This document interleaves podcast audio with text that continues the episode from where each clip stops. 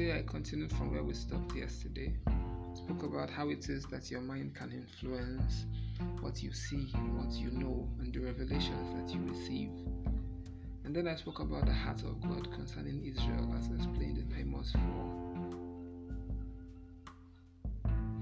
And explained how it is that we can make a mistake sometimes and run after things rather than seek the face of God. Listen.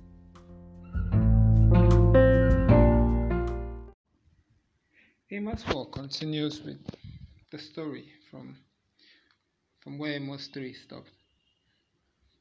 Amos continues to give his prophecies about Israel.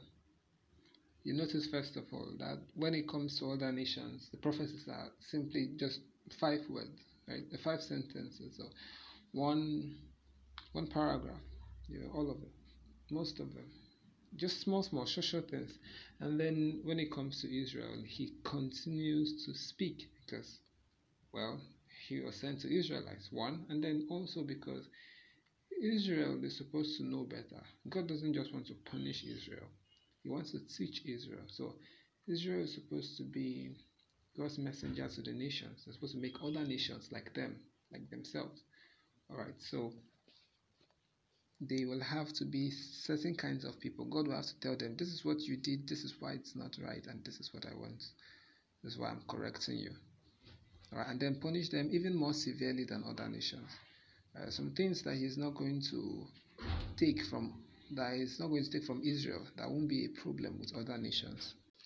So it's very important as Christians, especially as, as ministers too, that you understand that it's going to be fierce with with you. They you know better, so there's supposed to be better. You're, more is, is expected of you.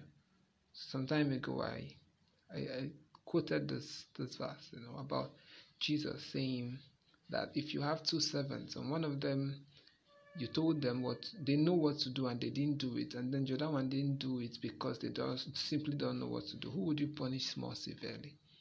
Course, the person who knew what to do but refused to do it. Right. So, but that's just the side talk.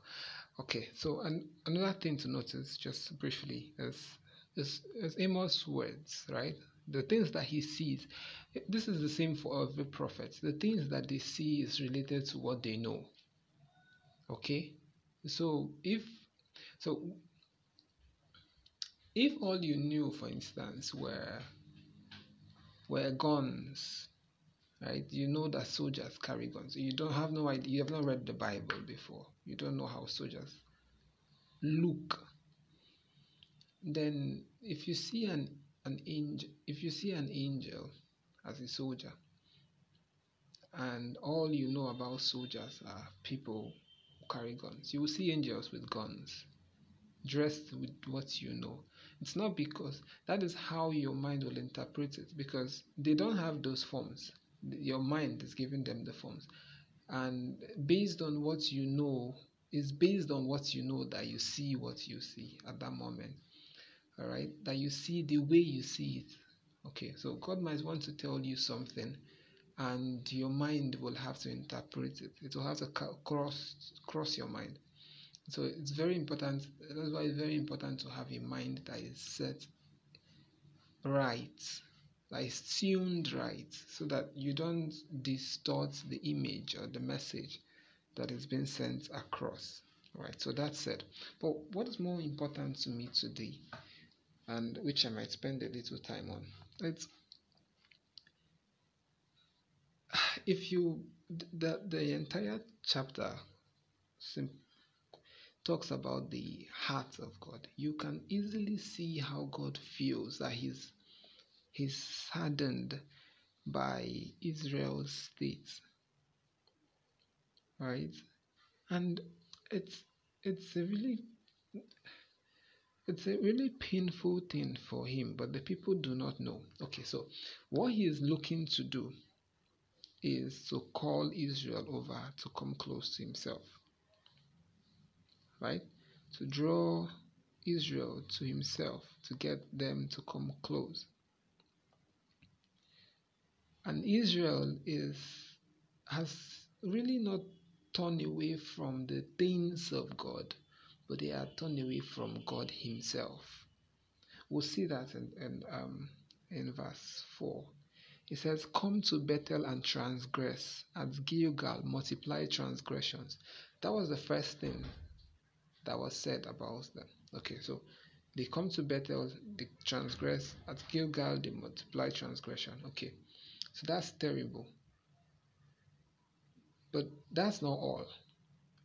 And then it continues with bring your sacrifices every morning, your tithes every three days. This is God is not telling them what, what they should do. He's telling he's just repeating what they do. You will see at the end. And then verse 5 he says, Offer a sacrifice of thanksgiving with leaven, proclaim and announce the free will offerings, for this you love. So this is what you love to do when you offend me and then you come and give you come and give you you you come and give sacrifices in the morning you pay your tithes multiple times you give offerings uh, sacrifice of thanksgiving you do all of these things and yet you do not if you don't look for me at all you don't and and you will see how how how they got here. In from verse six, you begin to see from six to to the end to to eleven. He's saying, "Also I gave you cleanliness of teeth in your cities. I gave you lack of bread in your places. Yet you did not return to me." So so many evil and terrible things happened to to the Israelites. So many terrible things happened to them. God allowed them to happen so that the people would seek his face. What they did instead was offer sacrifices to let those things go. So they are fighting against danger. They are trying to offer sacrifices so that God will protect them from danger, but they really are simply not interested in God Himself. And that was his problem. So you turn your back from me, you transgress against me, and then you offer sacrifices so that terrible things will go. And this is a common thing, we, we do it a lot. Uh, I imagine how painful it will be. You know, like, why exactly? Why exactly is it hard for you to come back to me? Turn to me, not to things.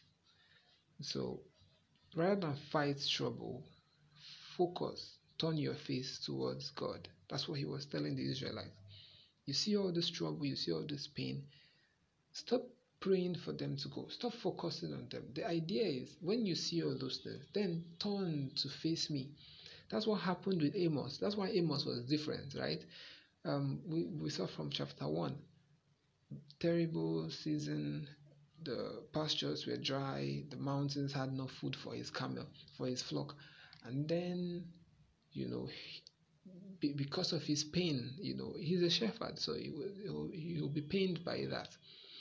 He begins to seek God, and then he begins to understand why those things were happening, and that it was spiritual. And then he got close to God. I started seeing what was in the heart of God, and then started prophesying. And he was only a shepherd boy. Now, God was hoping that the same thing will be the story for Israel. He's hoping the story, same thing will be the story for you also and for the world. It's like something terrible is happening. Fine. Are you going to fight against it forever? Or are you going to ask why? And who is it that you're going to ask why of? Are you going to seek God's face because you want to seek God's face? Or seek God's face because you want trouble to leave? That was a terrible thing about about the Israelites in this Amos chapter 4. So turn to God Himself, not to the things that you expect Him to do for you. And that thing is, you hear the pain in His heart. I will read it one more time and then we are done. From verse 4 and 5, He says, Come to me, Bethel. Come to Bethel and transgress at Gilgal multiply transgression. Bring your sacrifices every morning, your tithes every three days. offer a sacrifice of thanksgiving with leaven, proclaim and announce the free will offerings, for this is what you love, you children of Israel. That's what they are interested in. They, their love has been to do stuff, to fight against stuff, you know, to try, try to get stuff. But the love for God was gone. Let that not happen to you. Be careful. Oh, God will help us. When things terrible happen, the question next is why? I think that's been the topic for from the very beginning. Right? It's been the same theme of the entire book that terrible things happen in the physical, but it's important to seek God's face to understand why. God help us.